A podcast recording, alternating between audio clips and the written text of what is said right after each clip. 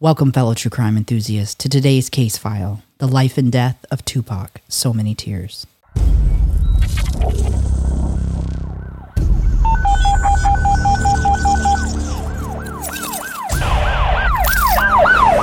Seventy-five-year-old male, 211 Silver Hollow Road, between Lane Road and Cross Road. Repeating. Welcome to Body of Crime, your go-to true crime podcast where we plunge headfirst into the gripping world of criminal mysteries. Join your hosts, Jose Medina, Crystal Garcia, and Alicia Anaya, as we deliver the full stories, immersing you in the heart of each case. With spine chilling cases, in depth analysis, captivating interviews, and a comprehensive examination of the evidence, embark on a thrilling journey with us as we explore bone chilling cases from around the globe. Whether you're a seasoned true crime enthusiast or a fresh face in the genre, we guarantee to keep you on the edge of your seat. So put on your detective hat, grab your notepad, and get ready to dive into the thrilling world of Body of Crime.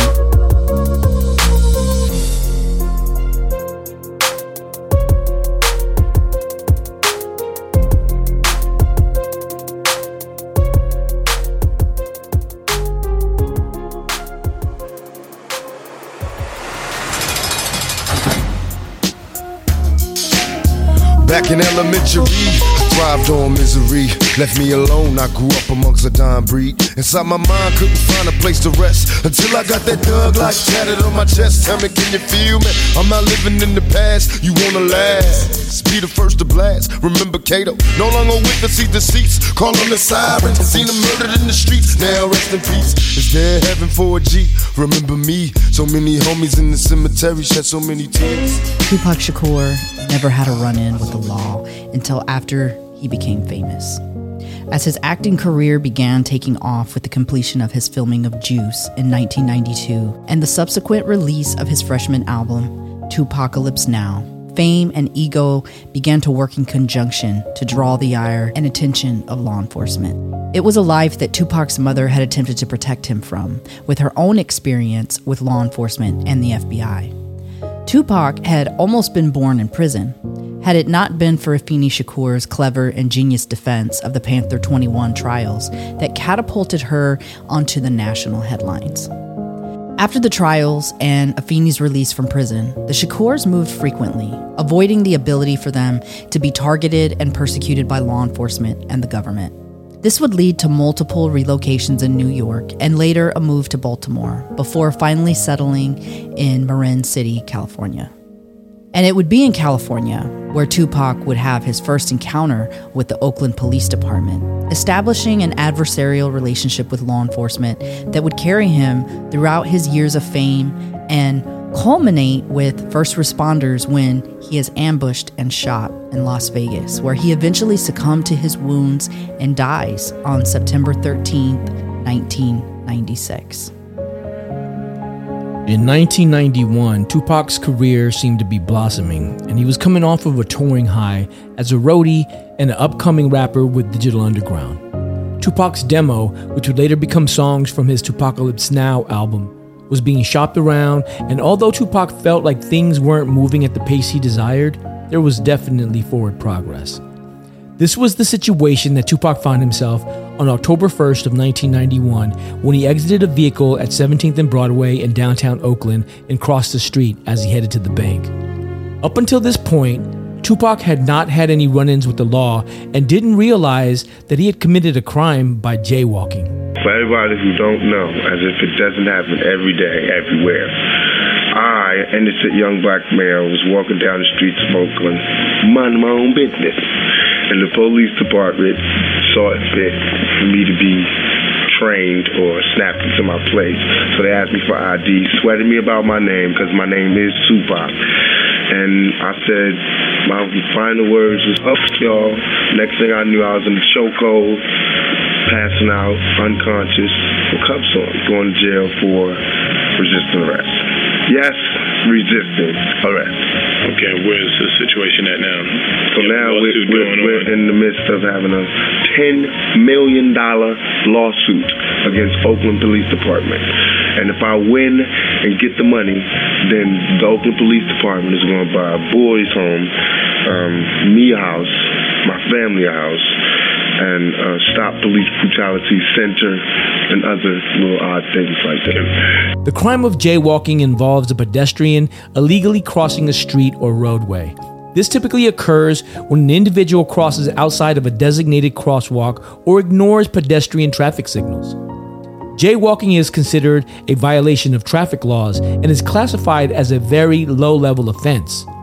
The specific regulations and penalties can vary, but the essence of the crime is the same crossing a street in a manner that disregards established pedestrian crossing rules, potentially endangering oneself and disrupting vehicular traffic. In many places, jaywalking is explicitly illegal and can result in a ticket or a fine, but rarely does it result in anything major. Unfortunately for Tupac, two police officers witnessed him cross the street outside of a designated crosswalk and used it as an opportunity to detain and question Tupac, asking him his name. This came after the very brutal assault of Rodney King and a group of Los Angeles police officers who had been video recorded beating King, citing resisting arrest as their motive. The acquittal of these officers would later fuel the LA riots, causing millions in damages throughout California. Tupac would file charges of police brutality against the Oakland police officers, suing for $10 million, but he would later settle for $43,000, finding it easier to just to take the settlement and move on with his life. This, however, would only be the start of Tupac's legal woes, and not his last legal issue in the Bay Area. Almost a year later, on August 22, 1992, fresh off of the shooting of his first movie, Juice, Tupac would return to Marin City with the intention of showing the city where he grew up some love. There was an annual music festival where his old rap group 5150 was performing. He showed up with an entourage, and drama quickly ensued with some local toughs. Someone from Tupac's camp drew a weapon, and shots were fired, with one of the gunshots striking six year old Qa'id Walker Teal in the head, killing the child instantly. The family would later file a wrongful death suit which Tupac settled for a sum of somewhere between 300K to 500K. This event would prompt Tupac to relocate permanently to Los Angeles, although he always claimed Oakland as his hometown.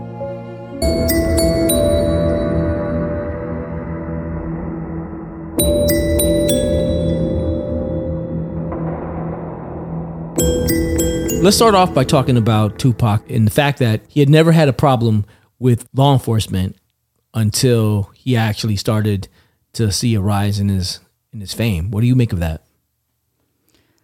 Um, it could be it, it could be a number of different things.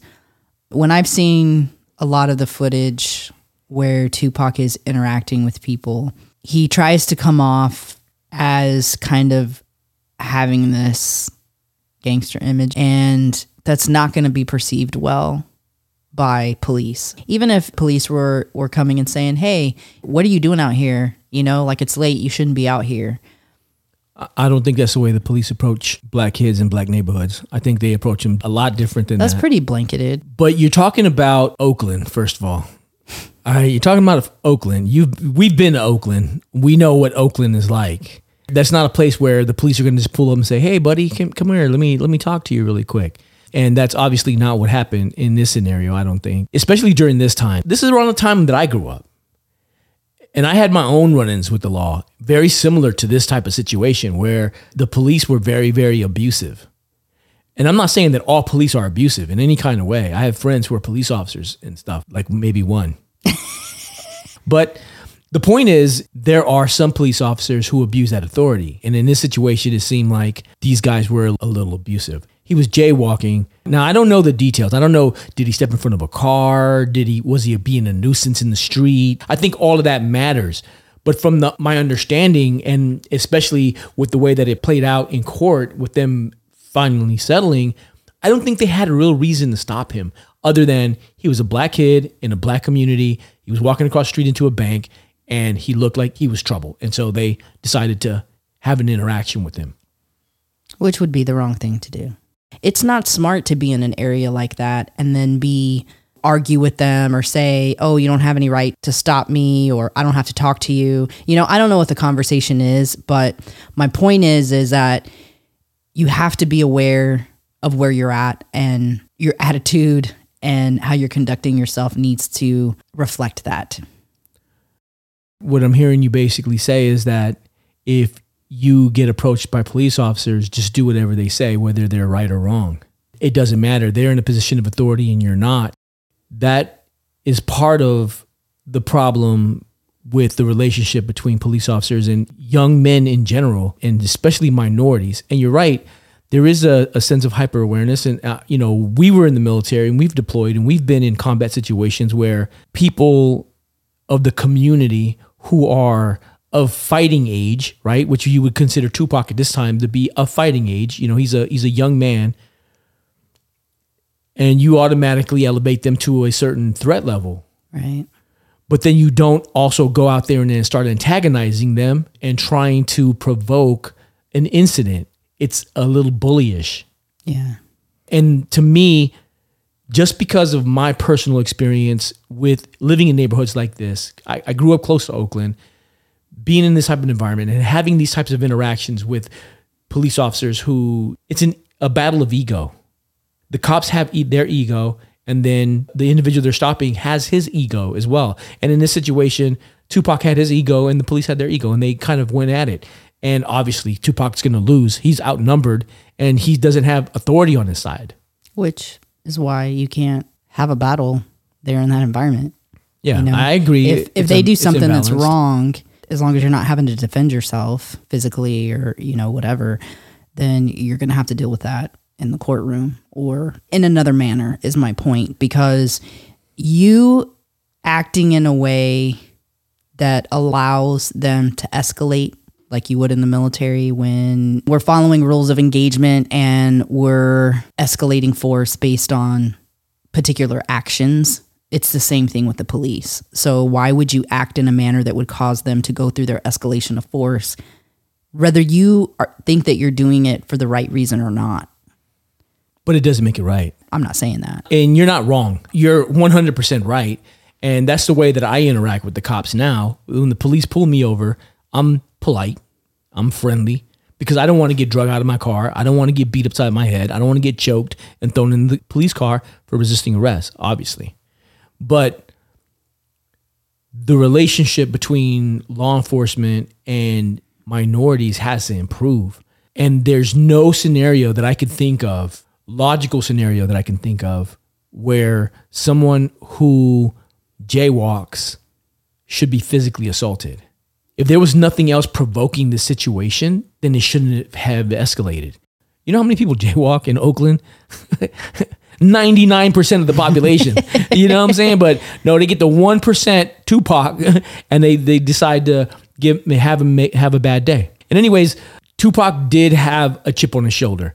And that might have came from the stories that he heard from his mom about her interactions with the cop and how the how the police and the FBI mistreated his mother, you know, his stepfather and and he had family that was in prison and so there's already going to be a Like a adver- bias. yeah, there's already going to be an adversarial relationship with law enforcement. That's going to be natural because you're already growing up thinking, hey, these cops are coming here to harass me. They're bothering me. And they're doing it because I'm black and I'm young and I look like I'm a, I'm a thug. I look like I'm a troublemaker. So this turns into a court battle. Obviously, he gets the upper hand. You know, he's suing for $10 million. And he probably could have got a lot more than the 43000 that he did get but he decides to walk away from the money because he's trying to focus on his career. Well, sometimes it's a strategy for no other reason than to hold them accountable, which Right. to me is the right thing. You can't be somebody who serves and protects a community and upholds the law and then in that capacity do things that are not within the law, that are not within, you know, the ethics of being law enforcement. And so if you're doing something that isn't right, you should be reprimanded. You 100% should. And they should have an escalation of force and they should have, like, no matter what community you're in. And, you know, part of having a relationship with the community is being able to communicate with the people in the area that you're in. That's important in so many different regards for law enforcement safety, for the community safety. And so that shows that there is a gap there. And I don't know if, if they knew Tupac at the time, if they were into his kind of music or not, or if they even knew who he was, or they just assumed he was, you know, what they would have designated as a thug walking around and up to no good. I don't know what they thought of him. And then, you know, you would think that he would learn from that lesson, but then a few months later, he comes back to Marin City for a good purpose. There was some good intention there.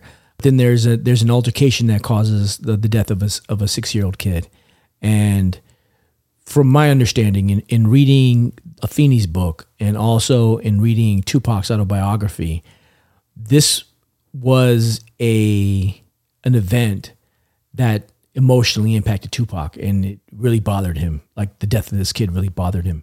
This is the thing that causes him to leave the Bay Area and move down to LA, you know, where he's working on his music and he's working on his movies. On April 5th, 1993, only eight months after the shooting incident of young Walker Till, Tupac was arrested following an incident at Michigan State University where he assaulted another rapper by the name of Chauncey Wynn, a member of the rap group MAD, with a baseball bat, taking a swing at Chauncey, stemming over an argument over a microphone. Supposedly, Tupac had borrowed two microphones from Chauncey worth $600 each. While Tupac was performing, his microphone was intentionally turned off due to his obscene language during his performance, and he threw the $600 microphone onto the ground. Chauncey picked the microphone up and handed it back to Tupac, asking him to not break the microphone. Tupac, who was using a baseball bat as a prop during the show, took a swing at Chauncey, then jumped off the stage into the crowd, and the concert was shut down as chaos erupted. Tupac would be arrested the following morning at the airport. He was released after posting a $50,000 bond, but facing up to four years in prison for the felonious assault. Witnesses report that Tupac appeared intoxicated. Tupac would later plead to a misdemeanor charge and serve 10 days in the Ingham County Jail. Later that year, Tupac would find himself back on the legal hot seat when he follows the Hughes brothers to a video shoot and physically assaults Allen Hughes for firing him from the movie Menace to Society after Tupac and the Hughes brothers failed to agree on the script and his role in the film. Tupac would later go on Yo MTV Raps and confess to the assault, which would end in a conviction on February 10, 1994, on a single count of battery and assault for the attack. Tupac would serve 15 days in jail for the assault. Tupac would continue to spiral with another incident occurring on Halloween of 1993 in Atlanta, Georgia, when after witnessing a black man being brutalized by two white men and one of the men brandishing a firearm, Tupac pulled out a gun from his car and shot the two men. Both men survived the shooting, but the two men turned out to be off duty police officers. All charges would eventually be dropped when it was discovered that one of the officers had removed the firearm he was carrying from the evidence room illegally. All charges were dismissed, but both officers filed civil suits, which were later settled by Tupac Shakur. Tupac's legal woes came to a culmination on November 18, 1993, after a tumultuous year with multiple legal issues when Tupac and his entourage were accused of sexually assaulting a female fan by the name of Ayanna Jackson at Tupac's Meridien Hotel in New York. He was there filming his new movie Above the Rim when the incident occurred. During the filming of Above the Rim, Tupac had become acquainted with a local gangster by the name of Haitian Jack, we modeled the character he played in the film Birdie after. He developed a close relationship with Haitian Jack, although numerous friends warned him that Haitian Jack was a dangerous man and that he was out of his league. Tupac did not heed the warnings. Tupac had met Ayanna Jackson through Haitian Jack and developed a relationship with the young fan. They had sexual relations prior to the accusation of the sexual assault. On the day that the incident took place, Ayanna Jackson had gone to Tupac's hotel and was in his private room giving him a massage while his entourage were out in the common space of the suite. Sometime during the massage, members of the entourage entered Tupac's room and, according to Ms. Jackson, took liberties with her that were unwelcomed for which she had not consented. Tupac claimed to have not been in the room at the time, but according to Ms. Jackson, he had encouraged the event and had not done anything to stop it from happening. She would file charges of sexual assault the next day. When charges were filed, Tupac and his childhood friend would be charged, but Haitian Jack would not be charged. This caused a rift in their relationship, and Tupac began feeling like Haitian Jack had set him up.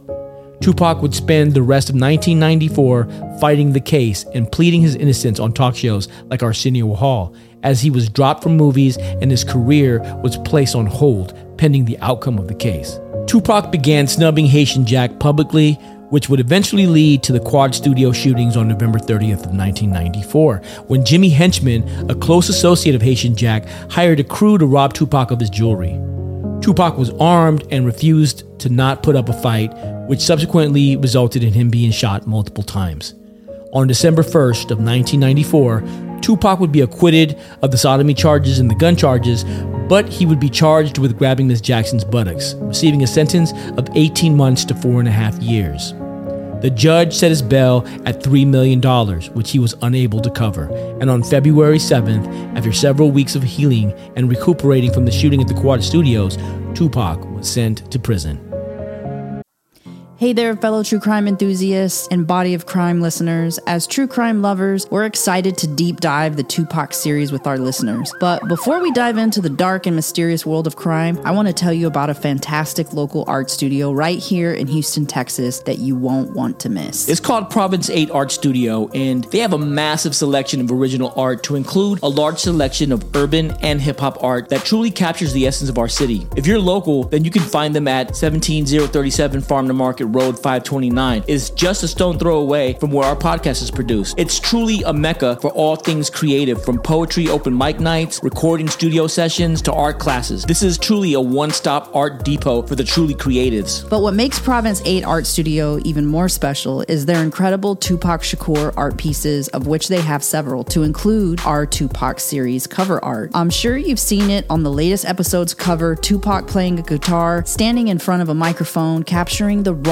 energy of his music and spirit. This is an original six foot by four foot canvas piece by Ezra Hezekiah for sale, and it can be purchased and shipped worldwide. They ship worldwide? They do. Even six foot pieces like jamming out Tupac? They do. Bigger ones than that. And by going directly to the artist's webpage at www.blacrhinoartgroup.com, you can pick and choose the material, the size, and even the format of your choosing if you're not ready to splurge on the original. You can even get special edition prints, original paintings, digital art. There's so many options. And if you're a decorator like me, you might want to throw in some throw pillows, you might want to get you an ashtray, might even want to get you some swag. The attention to detail and the way they bring Tupac to life through art is truly remarkable. It's a must see for any Tupac fan or anyone who really truly appreciates the fusion of art and hip hop culture. So, listeners, do yourself a favor and check out Province 8 Art Studio. Visit their website at www.province8artstudio.com or pay them a visit in person. You'll be blown away by their urban and hip hop art collection and, of course, that incredible Tupac Shakur piece. Support local artists and immerse yourself in a world of art inspired by the legends of hip hop. Province 8 Art Studio is where creativity meets culture. Tell them Joe or Crystal from Body of Crime sent you. We'll post a link in the show notes.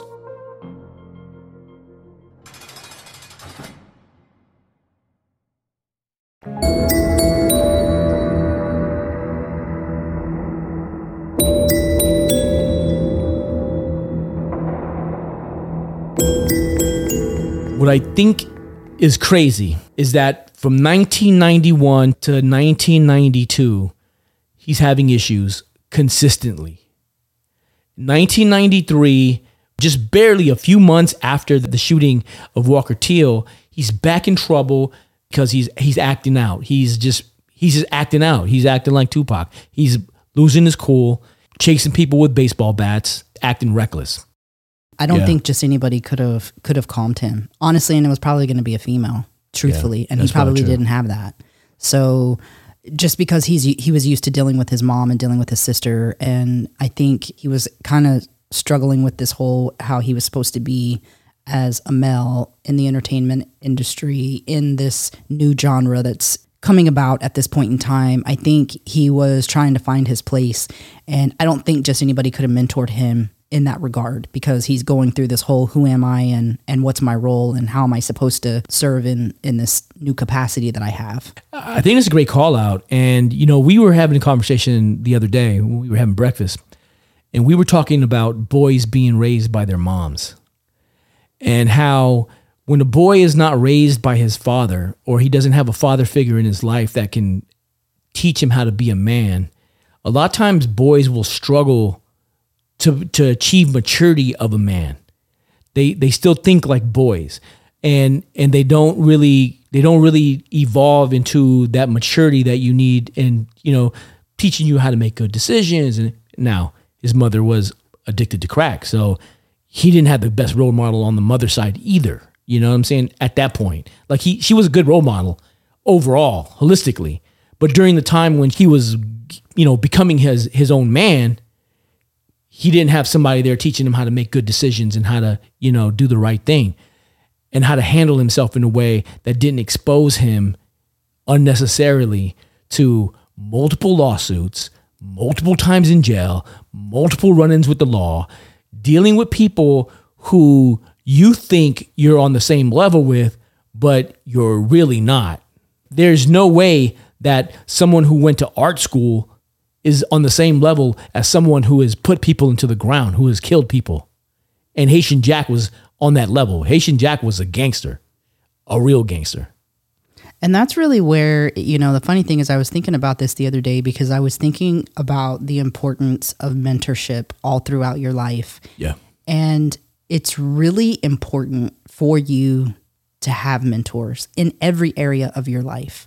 So when you're, you know, trying to make really big financial moves, you should have somebody that's mentoring you that has accomplished something similar to what you're wanting to accomplish or has accomplished more. And I feel like that same thing goes for every area of your life. So whether it's financial or if it's the music business, I would want to know if I was a music artist who some of the best people are and I would want to attach myself to that person to learn about the business and to learn what to do and not to do, you know. And sometimes I feel like, you know, throughout your life, like you you'll have multiple mentors. You know, you might have one mentor that's really good with life situations, and then you have another mentor that's really good with the Business. music industry or business. Yeah. yeah. And here's a gap where I feel like, and I won't even just say men, I'll say men and women, but where because you're trying to fill a role and you believe that you're supposed to be a certain way, that you think you're above having that mentorship or needing it, not even just having it, but needing it, knowing that you need it. I think you need to be aware that you need it.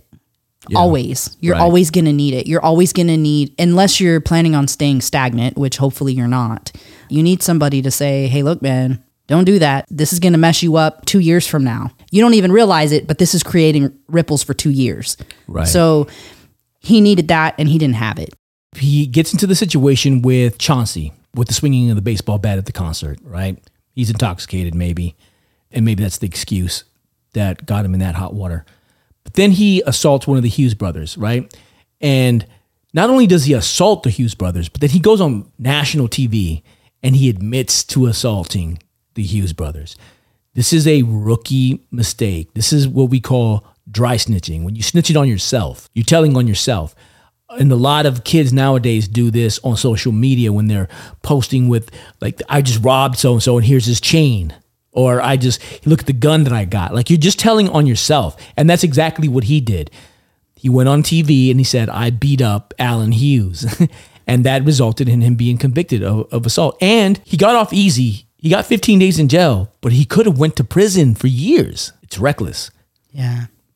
There too, you really have to be focused on what it is that you're trying to accomplish.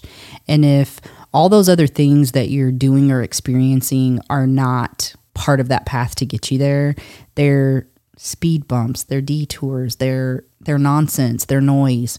And the longer that you allow for those things to happen, you're going to continue to see those things manifest over and over and over again. And obviously, it's almost like he's getting these these lessons and he's just not getting it, which is so unfortunate. And then the very last situation before we get into the sexual assault was the shooting of the two off-duty police officers. And I see this too in today's age with with young rappers and, and young artists. They want to be the guy carrying the gun. They want to be the one that's pulling the trigger. They want to be, but they don't realize that they're the money. Right. You know, here he is getting into a shootout with police officers, and he's got a full entourage with him of people that's on his payroll that probably he pays to handle situations just like the one that he's putting himself in the middle of. Right. He's the money. Again, a mentor could have helped him with that. A mentor could have told him, "Hey, look, every time we go out, like this is the deal and this is why." Right. You know, like you have to you have to remain protected as much as possible because you're you're the VIP in this group. Right. So, and we have to that's the that's the role that you need to be in. You can't be in these other roles because they're not your roles. It's a tragedy when you don't have someone in your camp that can sit you down and tell you you're messing up the money, you're messing up the situation, you're not doing the responsible thing. This same type of energy is what eventually gets him into the problems in Las Vegas that we'll get to. But this energy is something that he continues to carry into every situation as he as he moves forward. The relationship with Haitian Jack was a mistake. It was a bad judgment. People told him. Mike Tyson told him. Biggie Smalls told him, "Hey, this is not a guy to mess with. This is not. He's not a joke. He's not an actor in a movie that you're playing." And he didn't take those warnings. And it's very likely that he set Tupac up with Ayanna Jackson. From my understanding, Haitian Jack had a relationship, a sexual relationship with Ayanna Jackson before Tupac had a sexual relationship with Ayanna Jackson. So she was Haitian Jack's girl, not his girlfriend, but like one of his girls, like, you know? And so it's not surprising that now here's a lawsuit and here's, you know, it's a money grab. And I think even Tupac felt it because he's like, wait a minute, I don't understand.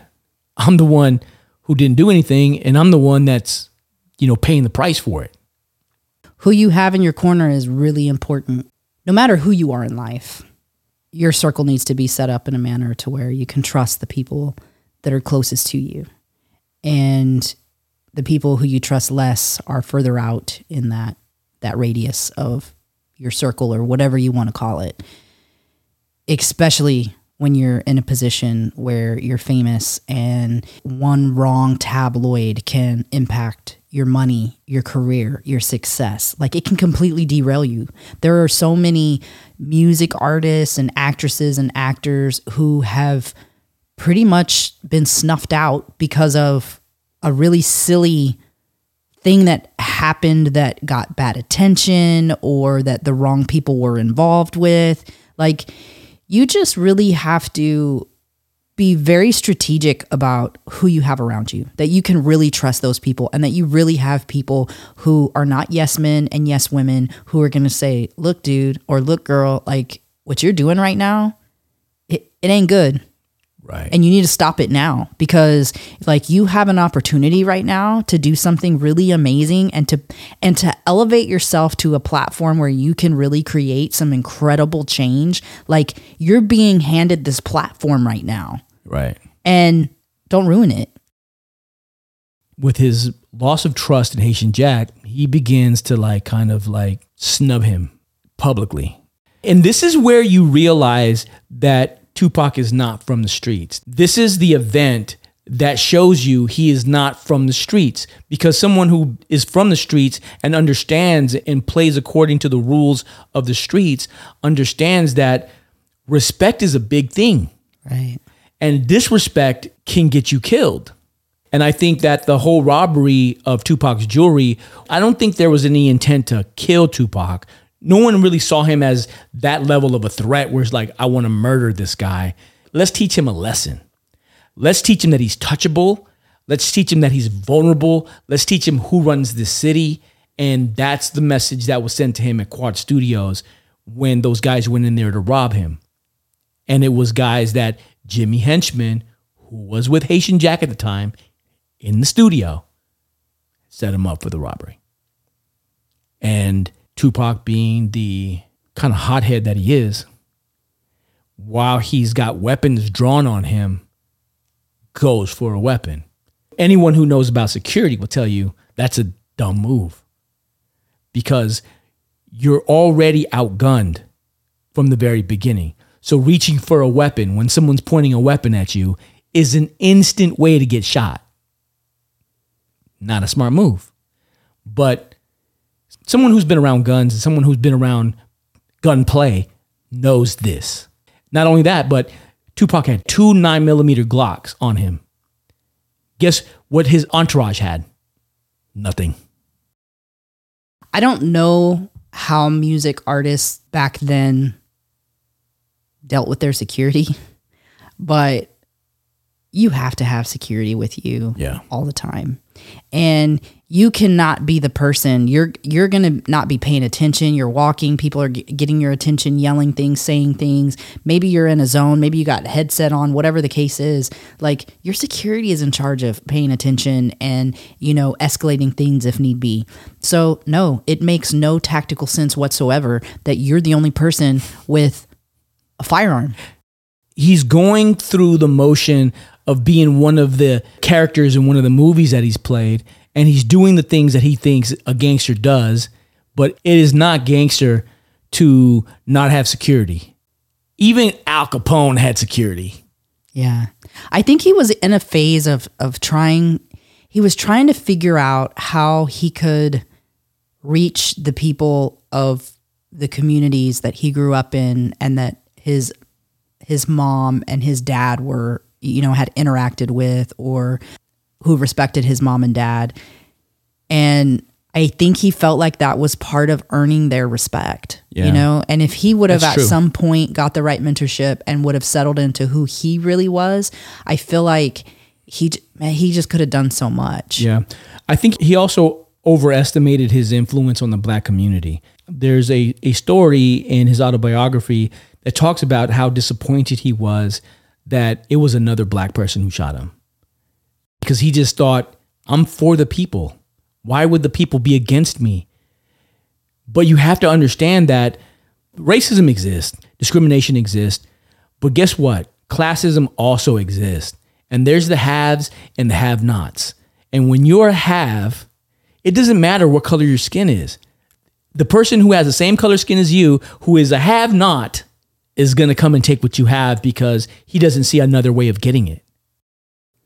And that's something even to be aware of in some of those areas as well is that for people who have never been exposed to anything other than that area that they're in, if you grew up in a really bad area and all you see is that in order to be successful, you either have to take or you have to do something illegal, even though you know it's wrong, that's a mentality that's ingrained in you until you Right. learn otherwise. And so that's also something that when you're moving through areas like that and when you're dealing with people that you have to be aware of.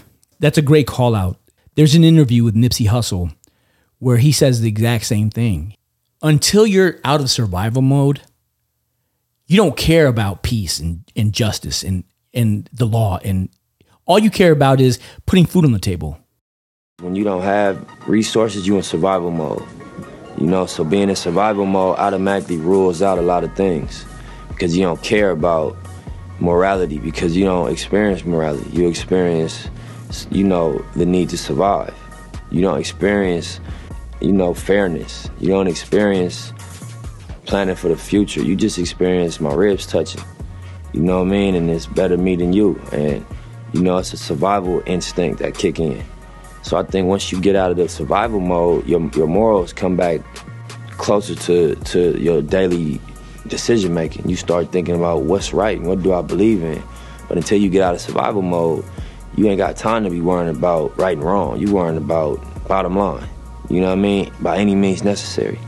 That's the truth. That's basic survival. That's basic, you know, I want to I want to live, you know what I'm saying?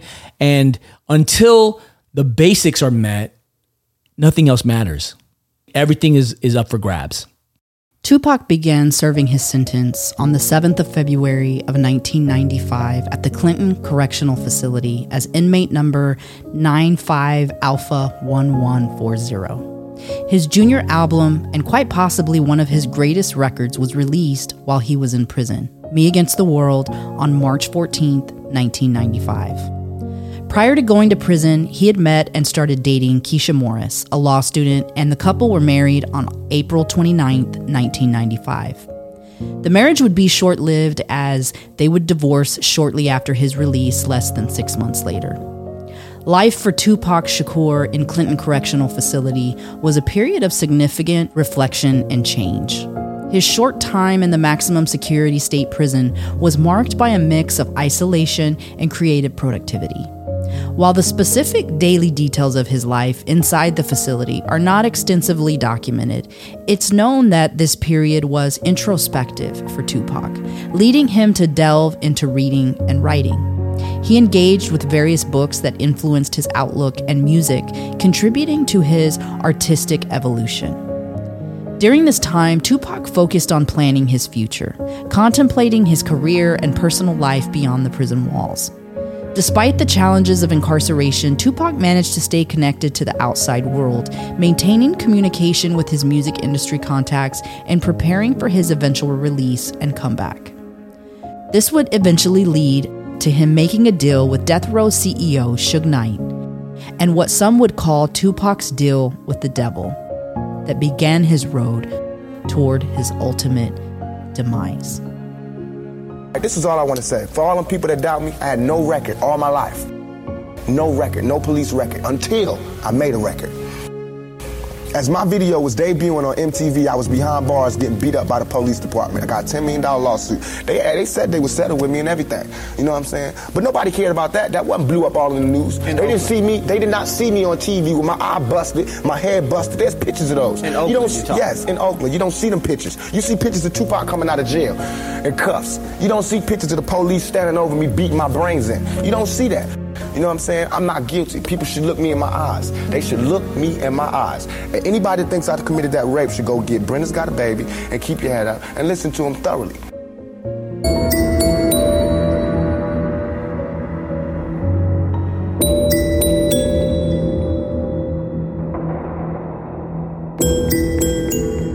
Tupac goes to jail, and this is the first time that he's actually, this is prison. It's the first time that he loses his freedom and he's not in control anymore. And it's real and it's serious. And guess what? Now he's with real killers, real gangsters, people who really do crime for a living. And I want to start off by saying that he he shouldn't have been in a maximum security prison. No, he shouldn't. Which been. is ridiculous. Yeah. I'm not sure how they allowed for that to happen. I don't know if with his charges somehow they attach a gang enhancement and maybe that allowed for them to be able to do that. I don't think so. But a correctional facility has an obligation to protect inmates. So even though they're going to prison for whatever it is that they've done, they have an obligation to provide an environment that's free of them being mistreated, being treated inhumanely. And so inmates are housed based on their level of crime. So if you have a drug crime, you may not be in a maximum security facility that you're not considered a maximum security facility inmate. Now, if you are there for drug crimes and you've escaped several prisons, yeah, you're going to go to the maximum security prison. Like they're not going to deal with that. Right. If you're a sex offender, they're going to try to put you in a facility where there's people of similar, you know, stuff so that you're not being mistreated by other inmates. And so there's reasons for that. And I don't understand how they went from yeah, he had been getting in trouble and maybe when they were making this decision, the judge was thinking, yeah, he, he thinks he's a thug. We're going to send him to the, you know, to a maximum security prison so he can really get a wake up call. This can, this can wake him up now. I don't know if that was their intention. They shouldn't have been able to do that. He was charged for, for groping Ayanna Jackson's buttocks. It wasn't for a sexual assault. It was for grabbing her butt. I would not think that you would go to a maximum security prison for grabbing someone's butt.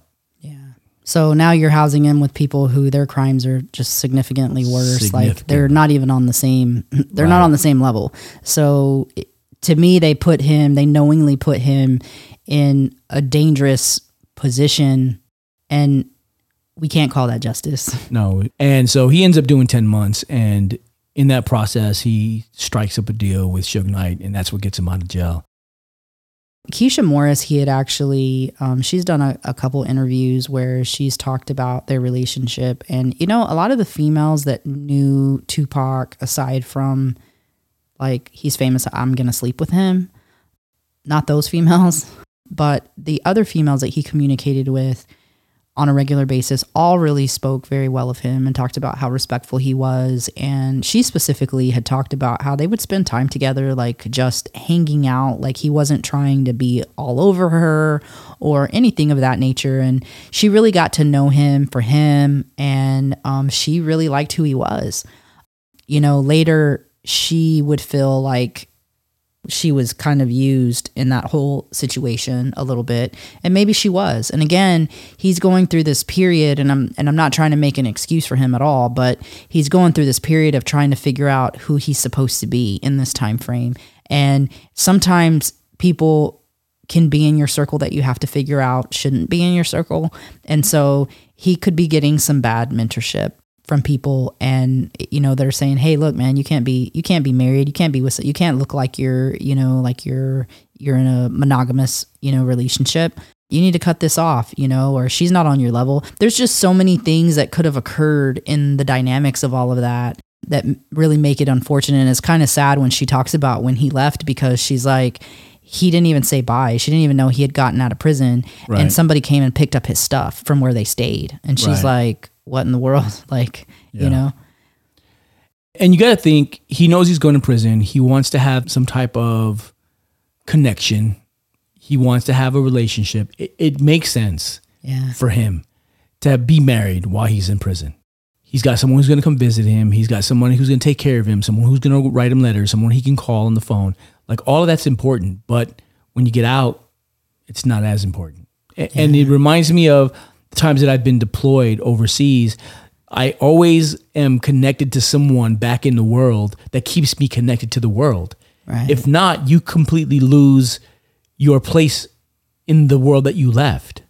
It's funny you say that because that's how I felt like a deployment was. It was like a prison sentence. Yeah, it really is. Yeah. It really is because you leave everything behind. Right. And, when even- you come back, Yeah. things things continued on while you were gone. So Right. you don't come back to where you were at before. It's it's always you know, unsettling. It's whenever you come back, there's a disconnect of time. Things have moved forward, but you're still a year back. Yeah. It's like know? falling asleep and waking up A year cou- later. Yeah. Like, uh, Yeah. Yep, absolutely. what I absolutely. miss. your kids are growing up. You're missing That games. too, You're, you're missing. You're missing those conversations that they're wanting to have with you that you can't. Yeah, absolutely. The trajectory of Tupac Shakur's life was as dramatic as it was influential, mirroring the very themes of struggle and resistance that he so powerfully laid out in his music. From a young age, Tupac's existence was steeped in the societal issues of inequality and police brutality, themes that would continue to surface throughout his career and ultimately shape his legacy. His initial run in with the law, an incident stemming from a minor jaywalking event, symbolized the beginning of what would become a tumultuous relationship with law enforcement and authority. This incident not only highlighted the racial tensions of the time, but also set the stage for Tupac's ongoing confrontations with authority. Tupac's legal battles were as public as they were personal, with each case adding layers to his complex persona. From the wrongful death suit in Marin City to the assault charges in Michigan, each incident fed into the narrative of Tupac as both a victim and a fighter, embodying the very essence of the thug life that he represented. His time in Clinton Correctional Facility was a testament to his resilience. Even behind bars, he managed to produce art that resonated with the masses and made plans for a future that was brutally cut short. In his final days, after his release from prison and subsequent signing with Death Row Records, Tupac's life seemed to be a self fulfilling prophecy of his lyrics. The move to Los Angeles, his final stand against the pressures that had pursued him from coast to coast, ended with his untimely death a conclusion that was both shocking and mourned by millions. Tupac Shakur's story is not just one of fame and legal woes, but a poignant reflection of the societal issues that he bravely confronted in his music and in his life.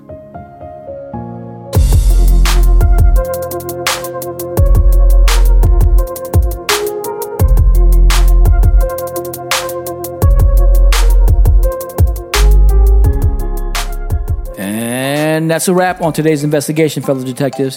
If you found this episode both enlightening and captivating, then please subscribe to our podcast show and our Patreon. Leave a review and hit that like button. Share our podcast with others and engage with us on our website and social media platforms. You can find us on all major podcast platforms as well as our website at www.bodyofcrimepodcast.com, where you can access all of our episodes and bonus content, including valuable resources. By expanding our community, we believe we can make a greater impact in our pursuit of truth and in shedding light on crucial cases. If there's a case that you'd like for us to cover or a personal story you'd like to share, please don't hesitate and contact us through our website. We always welcome your feedback and suggestions. Until next time, stay sharp and thank you for tuning in to the Body of Crime podcast. Podcast. Bye.